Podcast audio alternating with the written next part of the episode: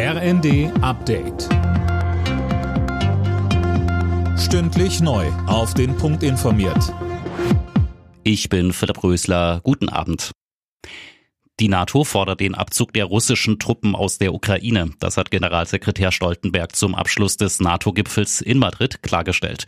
Mit Blick auf die künftigen Mitglieder Schweden und Finnland sagte er, dass sie auch jetzt schon beschützt werden. Das hat auch Bundeskanzler Olaf Scholz nochmal betont. Deutschland wird die Ratifizierung des Beitritts noch in dieser Woche beginnen und sehr schnell abschließen.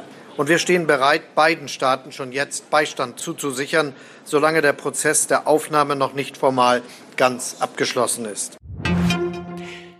Der wichtigste deutsche Gasimporteur und Speicherbetreiber Uniper bittet die Bundesregierung jetzt um Finanzhilfen. Grund, der russische Konzern Gazprom liefert momentan weniger als die Hälfte des bestellten Gases.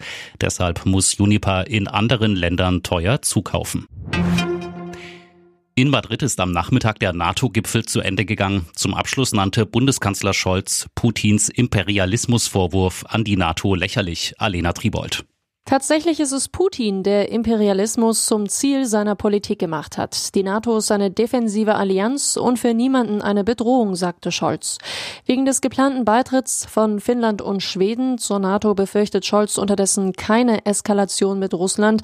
Putin habe sich damit abgefunden, heißt es. Scholz versicherte, dass sich beide Länder auch schon jetzt auf den Schutz des Bündnisses verlassen können bei einer Razzia gegen Schwarzarbeit auf dem Bau. In insgesamt fünf Bundesländern sind sechs Verdächtige festgenommen worden. Sie sollen Arbeitern den Lohn vorenthalten und ihn veruntreut haben, so der Vorwurf der Staatsanwaltschaft Frankfurt am Main. Der Schaden 20 Millionen Euro. Alle Nachrichten auf rnd.de